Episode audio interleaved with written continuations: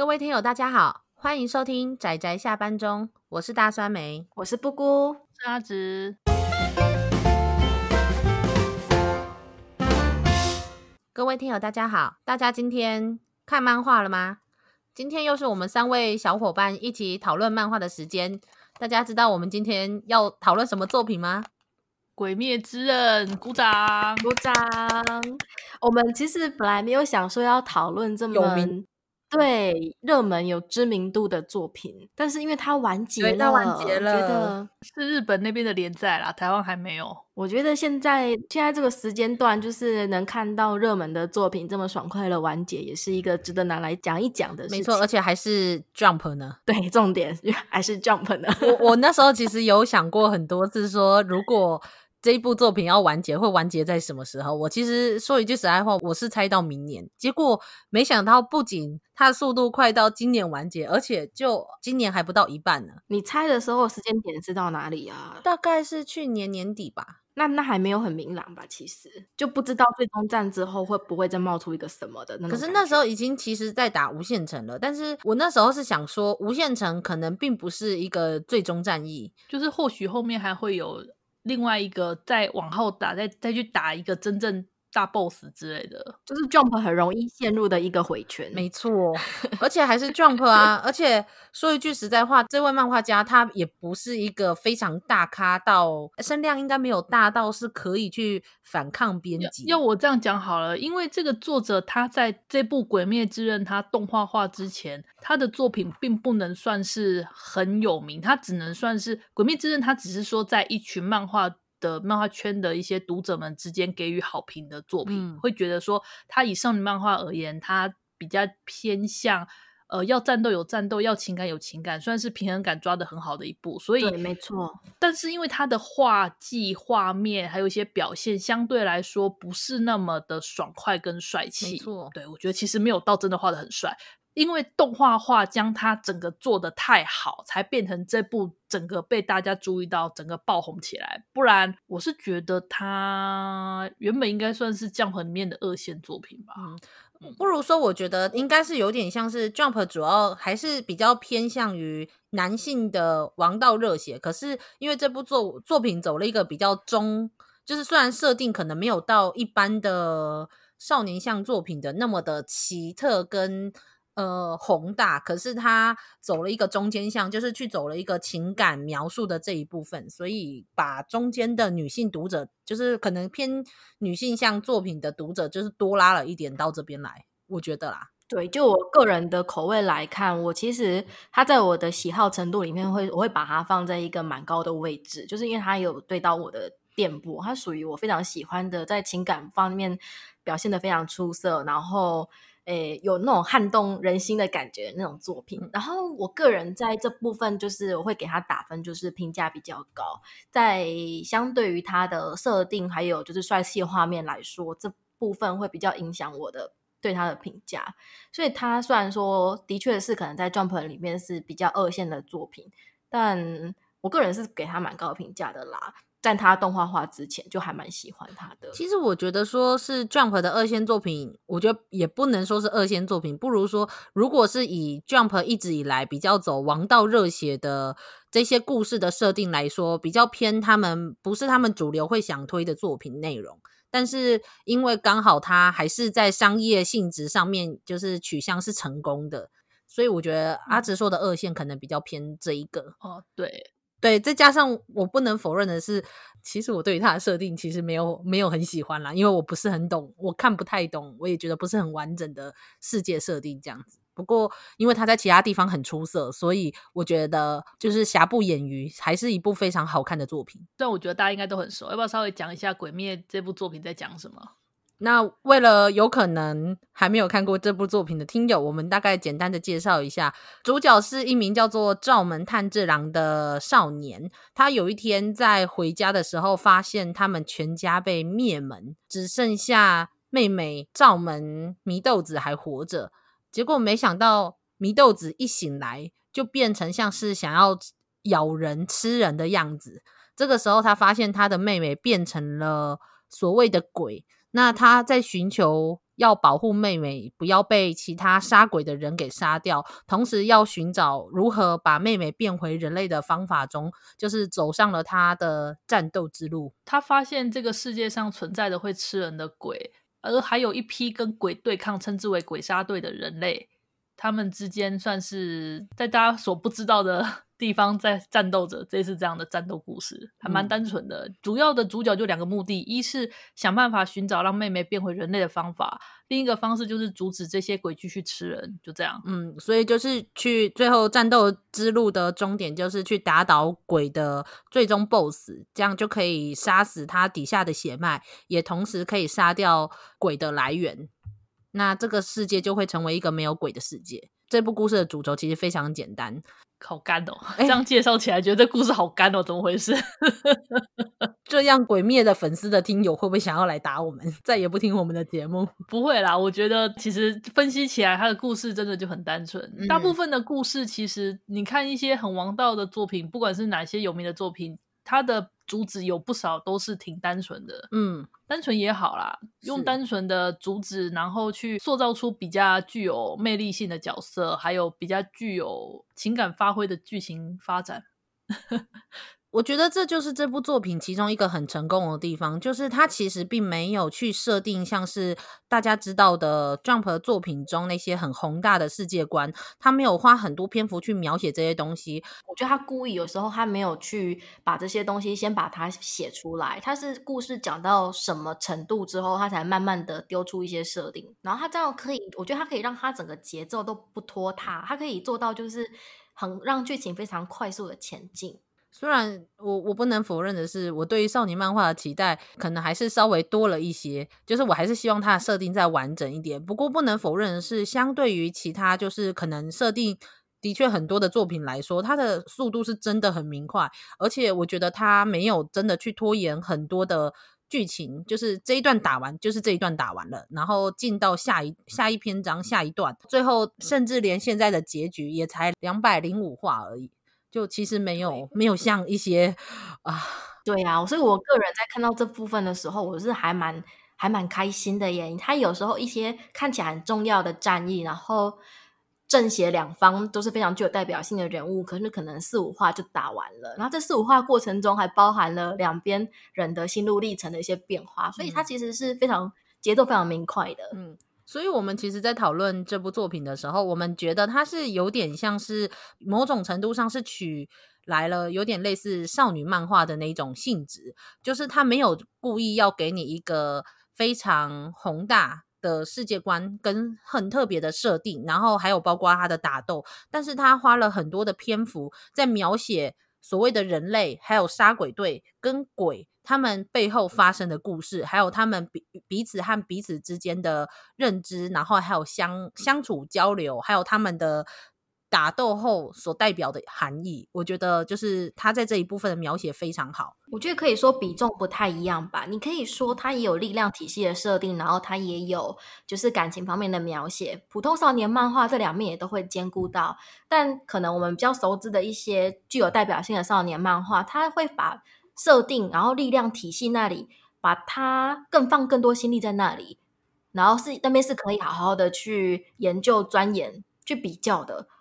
那感情方面可能就是比较直来直往的诠释方式。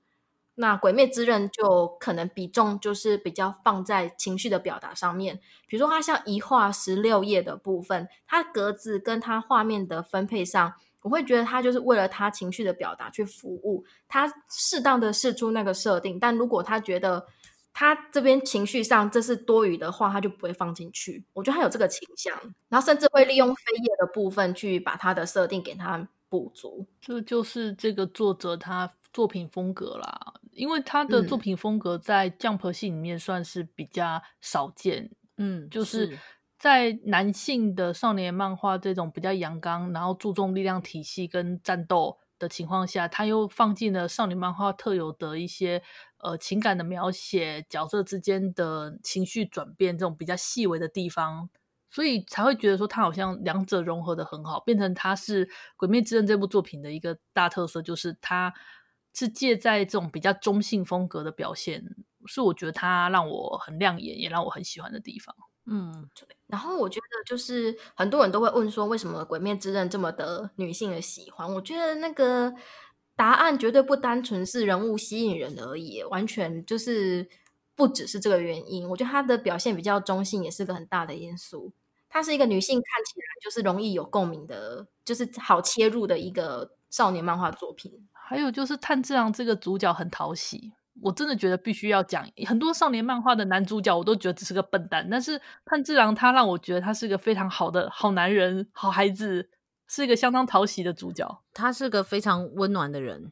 这很少见诶。一般一般少年漫画的主角为了能够方便故事展开，不是笨蛋就是冲动型的呢。嗯，对，我有点偏见，然后我刚刚发言有点偏见。等一下，我要先说一句实在话，我觉得炭治郎还是。还是冲动的，只是他的冲，他同时间有虽然冲动，但是他会知道在他的冲动底下可能会影响什么人，所以他就算冲动完了之后，他还是会去关心旁边被他的呃说鲁莽嘛，就是比较直接的一些表达或是一些行为，就是他会担心说会不会影响旁边的一些人，哦，就是一个会负责任的人嘛，这点很棒啊，暖男，所以就说少见啊，因为很多少年漫画就是。基本上，他们以非常以自我为中心，嗯，我觉得这不是一个缺点，但是他们就是一个以自我为中心看待事情，然后他们觉得正义的东西，他们就要去捍卫；他们觉得看不过去的东西，对方就是邪恶，就是比较二元化的一个概念。我觉得这跟炭治郎是因为会去想说，以对方的角度去思考。对对，这不不顾这点说的很好，我就很喜欢说，当他在面对鬼的时候，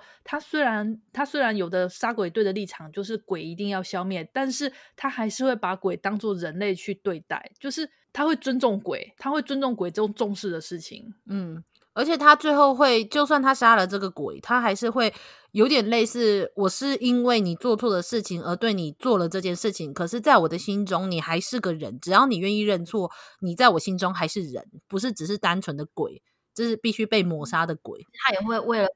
感到真正的悲伤。他是会在他那个鬼的角度去想事情，然后为他感到悲伤、难过、愤慨。我觉得这一部分也很有可能是跟他的设定本身是有关系的，是他跟其他的少年漫画的主角不太一样的是，其他少年漫画他的主角的期待都是或者是主线基本上是一个像是梦想。一个我自己想要去做到的事，那我在执行我想做的事情的时候，当然会比较偏向于自我中心一点。可是它的起始点并不是来自于我要，就是我的梦想是把鬼杀掉，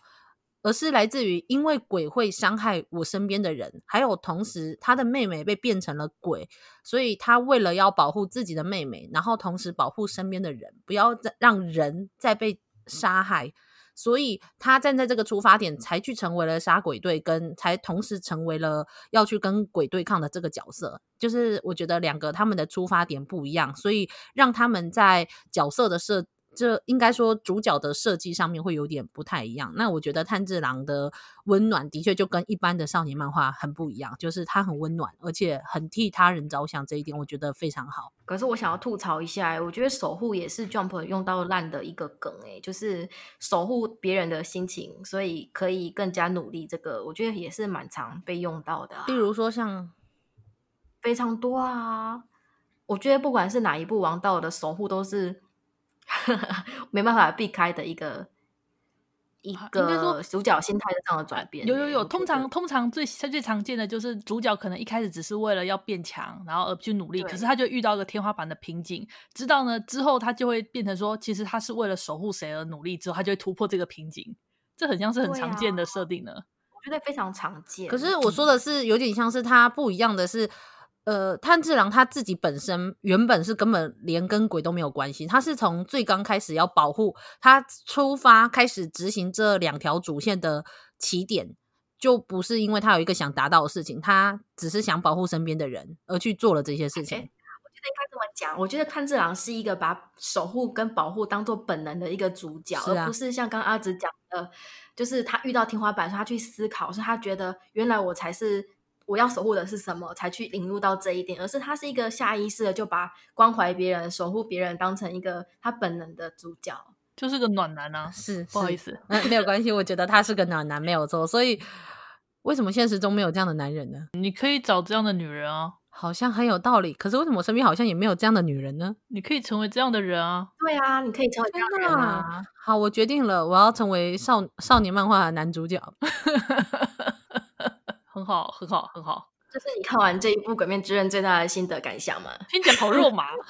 哎、欸，可是我说一句实在话，我觉得能够成为像炭治郎这样的人，其实真的是很难呢、欸，并没有，并不是你只要想着守护这件事那么简单。我觉得，如果说成为炭治郎就是成为一个少年漫画男主角，我倒觉得不如说像善意这样子，还比较像是一般人比较会做的事情，就是一边碎碎念，然后一边。害怕，然后一边逃避，可是又告诉自己说不能逃避，然后可是又一边说，可是我好害怕啊，我不想做。我觉得炭治郎有一个很奇妙的点，是作者在抓他的平衡抓得很好。就是我们很常遇到一个问题，就是说当主角太过善良了，有时候读者会忍不住吐槽说，这不是该善良的地方吧？或者是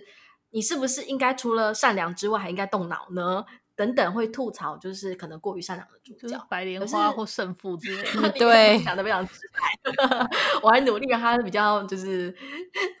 形容他形容比较好一点。但是炭治郎是一个会，你会感受到说他的善良是，他是有在经过思考，但是他思考过后，他仍然维持他的本心，是一个然后你他你对他的善良会非常有认同感的一个很奇妙的平衡抓的很好的一个主角。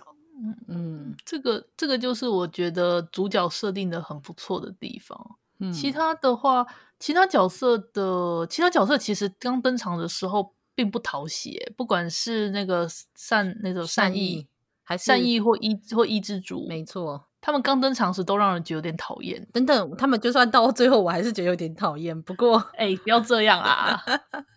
不过我觉得他们到最后还是会有让我喜欢的地方。我觉得有讨厌跟有喜欢的地方，都是一个角色的塑造很成功的地方。我是觉得作者有特意去给他做一个冲突性，诶，就是不管是那些小伙伴们，还是鬼杀队的各位，还是鬼，他们第一次出场的形象，跟他们后来在故事中相处中展现出来的个性，就是完全就是会有反差感啊，让你惊喜讶异的反差感。大家最喜欢的反差萌，嗯、对啊，我觉得作者有故意在这边有特意设定，对，通常都是看起来越难相处的人，实际相处起来却发现他其实人很好，或者是感觉上好像是一根筋的人，但意外的很细腻，诸如此类的。大致上讲一下，就是每个角色会特意做出他的，一是表面的魅力，跟他之后是内部反差凸显出来的，造成这种反差。反差感的塑造，对，借由这种方式让角色有立体感，然后有层次感，这是这个作者在这部分非常聪明的地方，因为他其实角色很多，那他分配给每个角色的时间并不是那么多，所以他利用一开始非常强烈的第一印象，甚至是有点负面的印象，去树立出这个角色的概念，像火一样，像水一样等等。再利用一些小相处的模式去给你做一个小小的扭转，对这个角色的情感觉就会立体起来。嗯，总之这部作品其实是就是按照我们刚刚这样讲起来，它是有点像是虽然它在打斗或者是设定或者是很多背景的内容可能没有如同大家对一般少年漫画的认知是类似的，但是其实它在角色的塑造，然后甚至在每一个角色后面背景的很多心路历程。其实都描述的很好。总的来说，我觉得这部是还是非常值得一看、非常值得推荐的作品。嗯，我同意，我也很喜欢《鬼灭之刃》，而且很感人。必须要说，动画画真的做的太好了，嗯、那个画面真的做太帅了，实在是太厉害了。而且必须要说的是，《鬼灭之刃》的动画真的做的太好了，不管是画面上，还是分镜表现上，还有音乐配乐，整个下去。会直接把他的身世怎么说人气拉起来，我觉得完全可以理解。动画真的做太好，没错。啊，不过不过是战斗场面啦，我觉得文戏的部分就是角色单纯对话那种所谓的文戏的画面，我觉得还是有待加强。但真的瑕不掩瑜，光看那个战斗就觉得好爽，真的就是还是要看漫画，因为他漫画真的是。相当的具有冲击力耶，各种方面来说，我不是一个很常看动画的人，但是我我不能否认，是我真的看到动画，大家说的第十九集的那一段配那段的音乐，然后整个场景，我我是直接那一段直接重复播放大概三四次，可能偶尔会拉出来再多看几次的那种程度。就是我没有想到这个画面在漫画中，我有数过那一段从炭治郎往前跑砍断蜘蛛山泪的那一段那些线条，然后到祢豆子醒来，然后到他砍下头的那一段，大概算起来也才十几页吧，根本没有超过一话的分量。结果他可以把它浓缩在大概才几秒钟，可是那整个镜头就是拉的非常的漂亮，然后音乐下的太精彩了。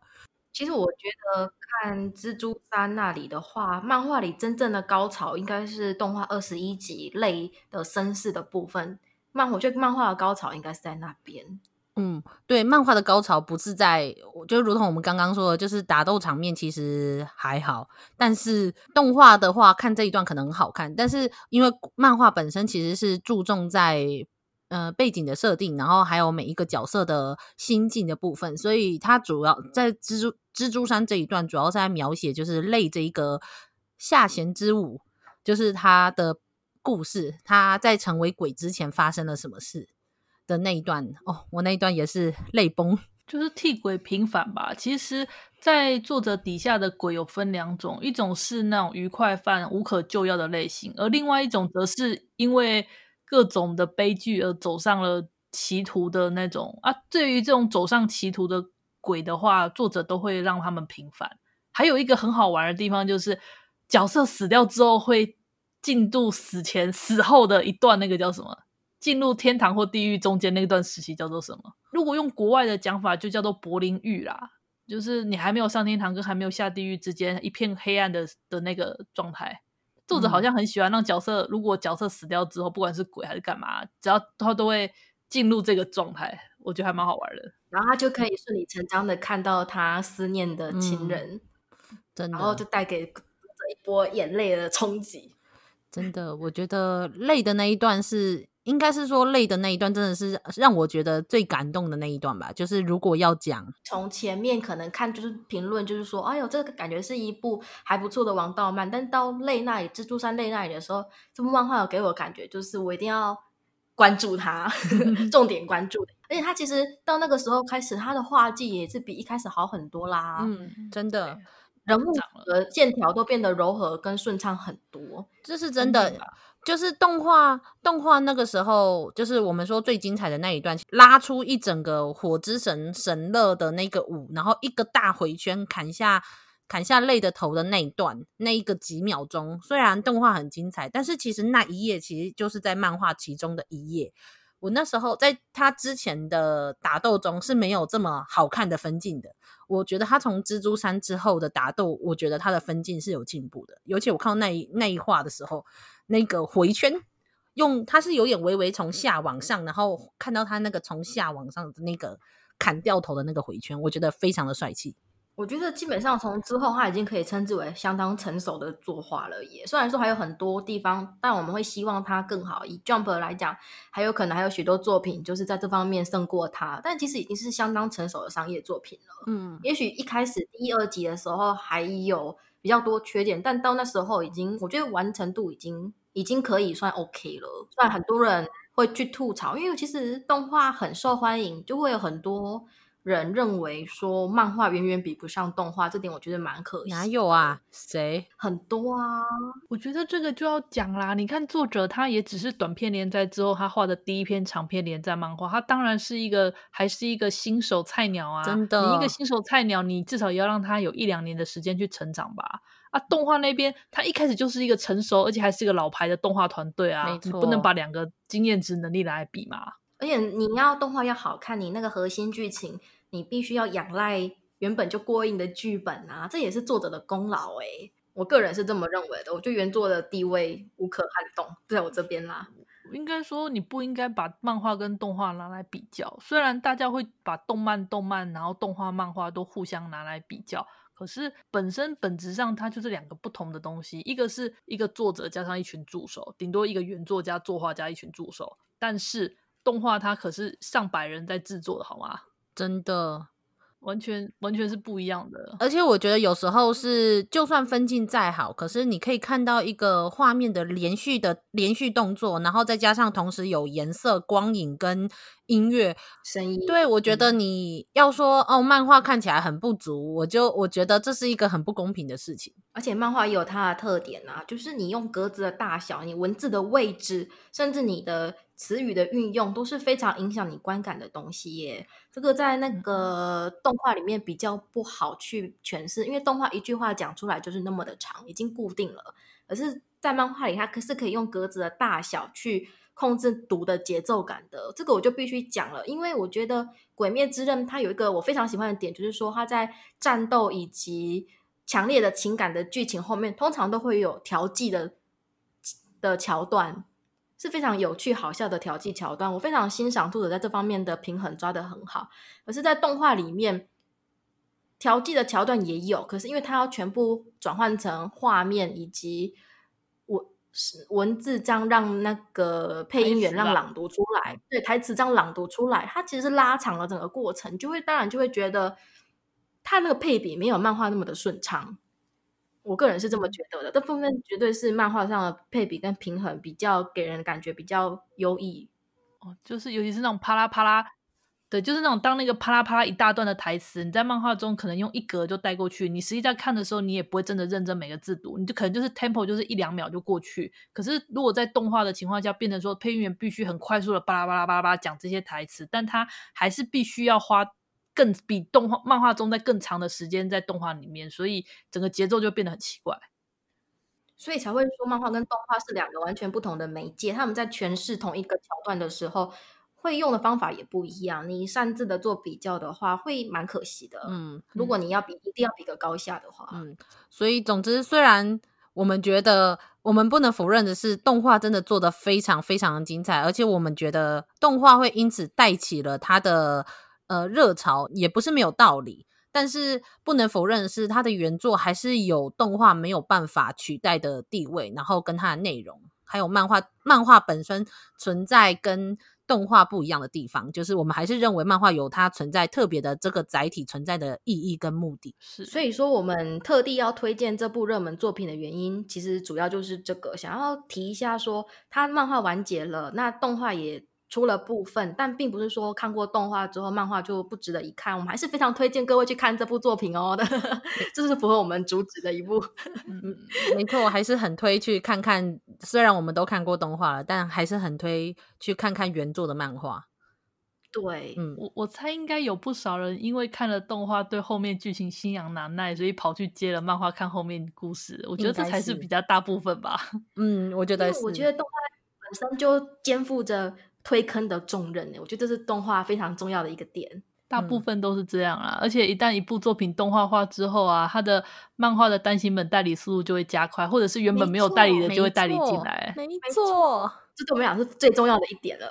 所以虽然说不能否认是有时候动画会，我们还是会很担心会有就是崩坏原作的潜在的危险性，但是。看到消息还是会觉得开心啊！那我是不是可以快点看到代理？对，或者是就是你可能断头的作品，是不是会因为影视化，所以有对有机会再次再版，或者是继续代理跟翻译？对对，像之前灵异一接触，它其实漫画也已经绝版，但因为动画化出来的关系，所以它又重新又再再版了，漫画又再版，我就觉得好开心哦。嗯，没 错，就是造福了一批人。虽然也不能否认的是，有时候我看到就是漫画去影视化之后的作品，无论是动画还是真人真人剧场版，哇，吓死人！对，尤其 是真人，就是有时候我我看了我都很想哭哦。不能否认，我之前真的有看过真人版的作品，我当场哭出来。我说天哪，明明这么好看的作品，为什么你把它做成这样的电影？哦，你是不是在讲那个最高机密？最高机密吗？对，没错，超扯，超夸张。甚至我跟你说，我那时候特别去查资料的时候，有日本的网友就直接甚至很呛的说：“导演，你是不是没有看过原著？”哦，好好凶恶的。但是除了剧场版、动画化、真人硬画化，还有就是舞台剧。听说最近舞台剧还蛮红的，我还看到蛮多作品都舞台剧化了。可是我很听到很多人都说舞台剧化反而就是让他们觉得比较 OK，感受到得到用心等等的评价。嗯，是因为舞台剧没有办法后置，舞台剧就是你就是上了，非常的挑战演员的当场现场的功力。但毕竟我的日文没有很好，所以就算他们舞台剧化了，我也可能没有办法当场用听的吧。如果是日文版的漫画，还可以勉强猜或者是用查的，可是当场看就真的没有办法听懂。没关系啊，你只要看完原作的漫画之后，再去看舞台剧，你也看得懂啊。看图说故事，然后再看人演话剧之类的。主要是看他们的用心程度啊，就是你知道舞台的配置跟他们的那个节奏的安排也是很重要的一环。嗯，好啦，就期待下次如果有机会，如果有我很喜欢的作品舞台剧化的话，如果这段疫疫情过后还有机会的话，我们还可以去看看。对，嘿，对于《鬼灭》的话。有什么？你们觉得有什么比较印象深刻的地方，或者故事章节，在不影响呃剧情透露的情况之下，要来聊一下吗？可以啊，最期待这边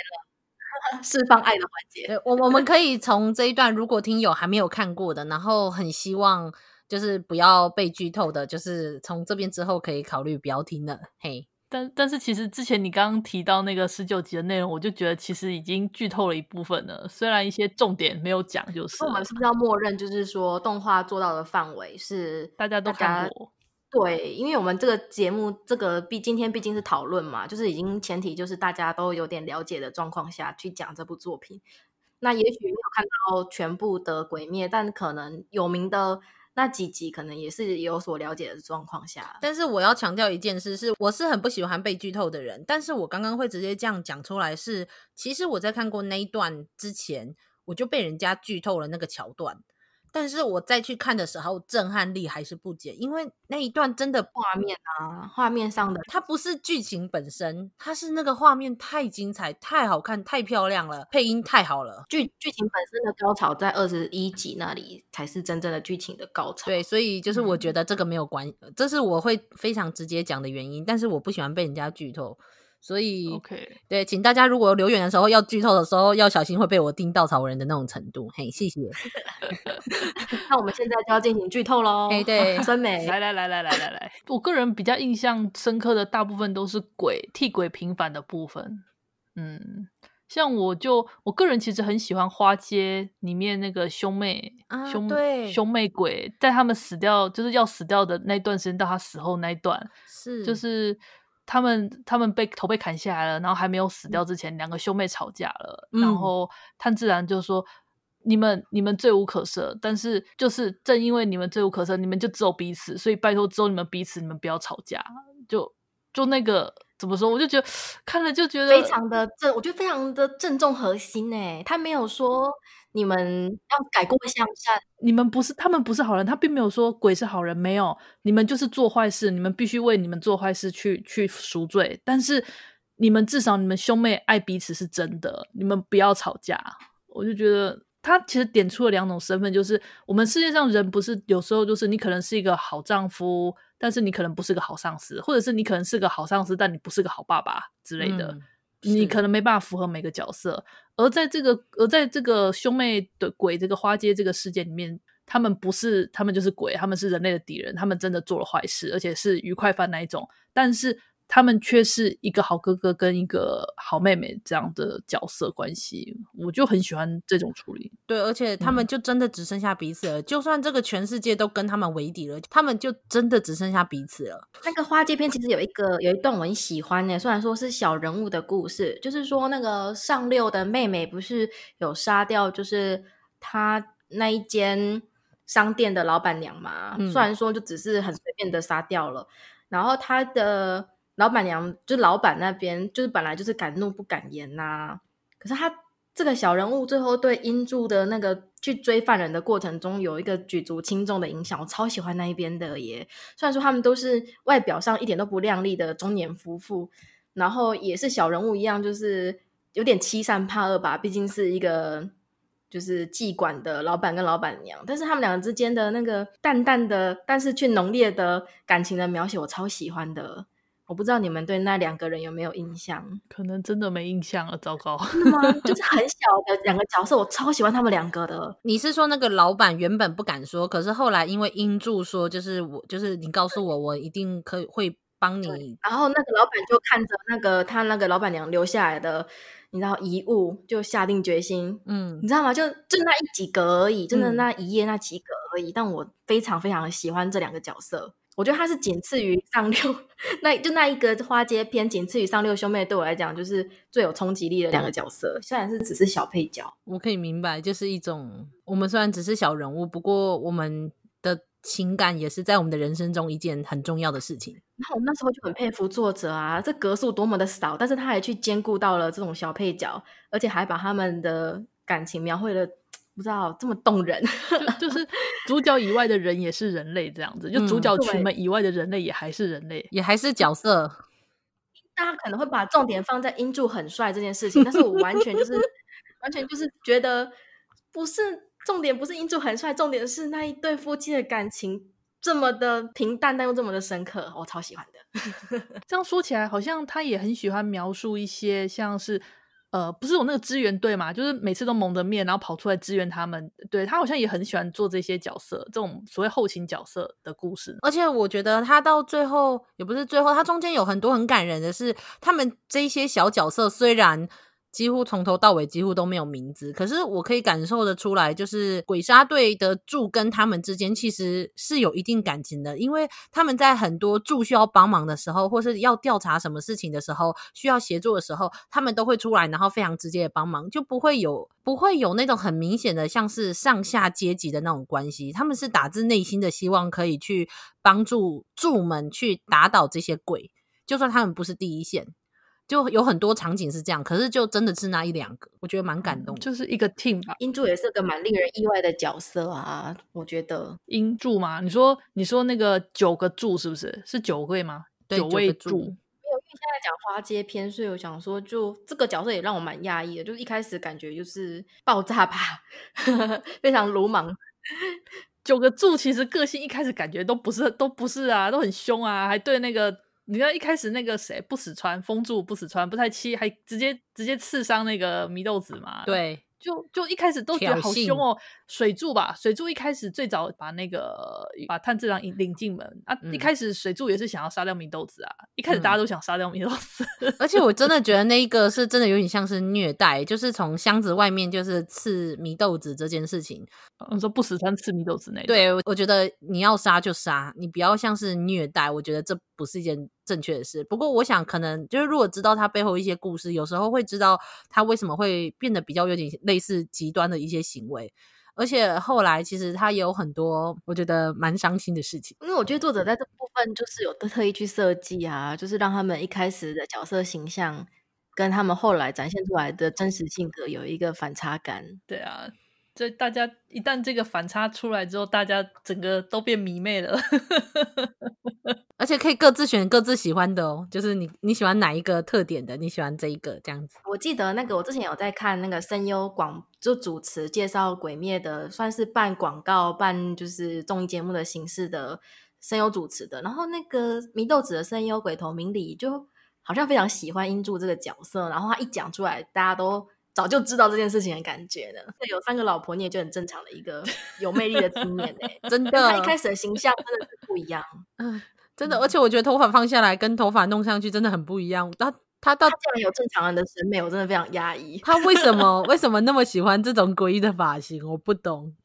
没有啊，他头发绑起来战斗的时候很方便啊。不然你看那一头披头散发，万一被抓到怎么办？你可以绑个马尾，可是他的他平常的那个绑起来不是单纯的绑个马尾，他有坠了一条，不知道是对对对累赘的东西。好好，总之，不过总之，我还是很喜欢英柱，因为英柱也很可爱。但所以就意外是个很有魅力的青年呐、啊，真是跟一开始的形象差太多了。嗯，可能因为这些柱刚开始看起来都怪怪的吧，就是他们的外表看起来其实是有有一点怪怪的。我个人觉得，除了富冈义勇以外，我觉得我个人就是对岩柱特别印象深刻，因为他感觉就是一个 Jump 传统的热血无脑角色，然后对恶非常的不宽容。嗯。但意外的这些后来都颠覆了，他其实还蛮会蛮有脑的，他只是表情都没有变而已，就是带着，然后讲话就是嗯，对，然后讲话充满惊叹号，但其实是个会谨谨慎思考的人。讲话充满惊叹号，对 对，恶毫不宽容。这边其实是个很有包容度的男人呢。看到那个无限列车篇的时候，就会忍不住这么觉得。嗯，真的无限列车，唉，剧场版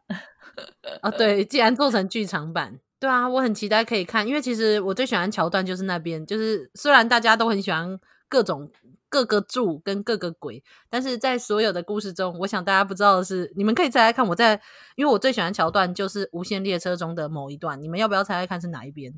我是不是炭治郎的段落？你说内心小人吗？是，对啊，我那一段我真的是是是，是那一段，就是就是那段哈，因为那段他是我觉得那段是非常明确的，从他人的眼光展现出炭治郎是一个怎样的人的一段。对，当一个已经记得那段，就是大家都是可以，其他人他们那些被被操控的其他人想办法，就是潜入角色们的那些主角们的内心，想办法想要趁机而入去伤害他们的时候，就是他进入炭治郎的内心之中，发现那是一片非常澄澈、非常广大，像。海吗？就是一一个一整个平静的海面上，然后有一整片天空，非常温暖，然后有很多小温暖的小人，然后绕着你。你会发现，原来从别人眼中进到炭治郎内心是一个多么广大、多么温暖的地方，这样子。真的，而且因为我觉得他不是用那种旁边的人说“哇哦，你好，你好温柔啊”，然后或是“哇哦，你好，你好体贴啊”，就是他是用一个你进到我的意识来，但是就是你要找核心嘛，那我带你去找核心吧。的那一种非常纯粹，然后又纯真的那种感觉，就是我那时候是眼泪是是有掉下来，虽然没有像其他像蜘蛛山的泪，或者是像一窝座，或者是很多的故事中哭得那么惨，但是我不能否认是那一段真的是我所一整个所有的故事中两百零五话中我最喜欢的一个桥段了。我觉得，他精神世界的设定就是说他已经撇开了，就是这个人可能。有一些外在束缚，导致说他的导致出来他的行为模式可能是怎样怎样的这些限制，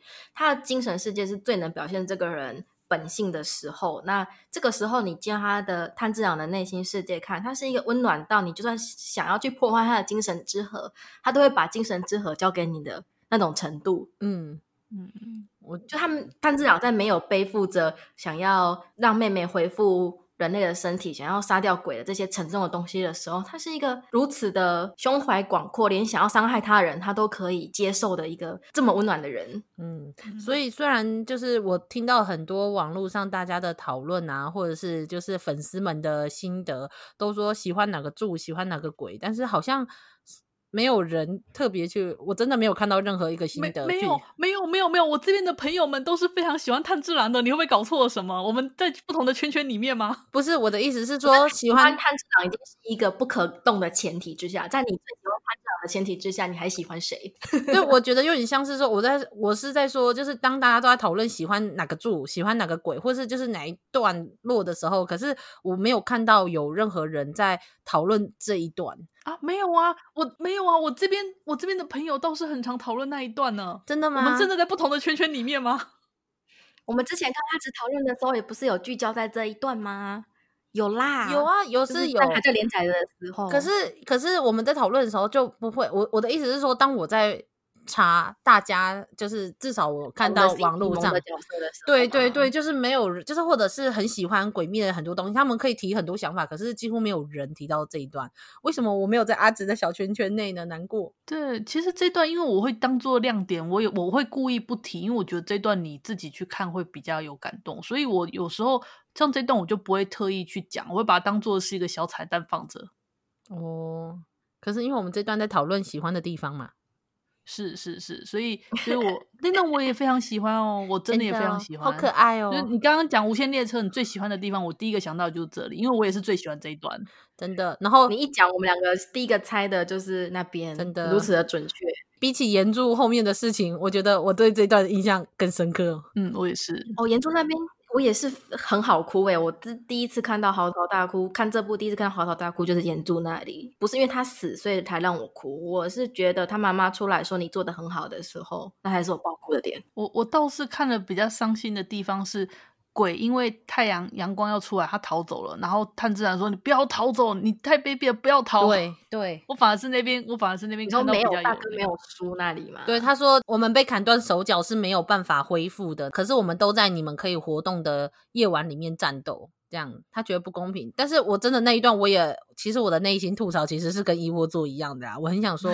啊，人家白天就是嗯就死哎、欸，对，你们在晚上是完全不会死的、欸，就是人家白天会死耶。但是、嗯、好了，但是就是但是我不能否认是那时候我的心情也蛮激动的，因为我的确在某种程度上来说，对人来说是有点不公平的。但是人也人人也很多啊，我们可以看到结局的时候，还有就是很多的场景下，因为鬼很少，他们就只有那些少数的，所以他们的力量很强大。但是人类就是靠着团结啊，每一个人的力量都很小，可是我们就是靠着团结，然后才有办法去打倒，还有去度过那些以单人之力没有办法度过的难关，就是人尸体堆积法。讲难听点就是这样，不要这样啊。事实就是，哎、欸，其实也不是，可是某种程度上，不如说，只要你没有死，那些没有使我死的，会让我更茁壮。就是我可以学到如何去反抗他们。炭治郎也是在每一次的，就是九死一生中，去学会了新的招式、跟新的对打、跟对鬼新的认识啊。这就 Jump 系的风格啊。是啊，是啊，哦，好像时间讲的有点长嘞，那要不要这一次先上半集先到这里？你们觉得呢？行啊，中场休息一下。那这次我们就暂时先这样哦。那请大家要记得收听我们的下集哦。不知道大家还喜不喜欢我们讨论的内容呢？如果大家有任何想法的话，请欢迎在扑浪或者是粉丝专业下面留言，我们都会看哦。先这样喽，大家拜拜，拜拜，大家拜拜。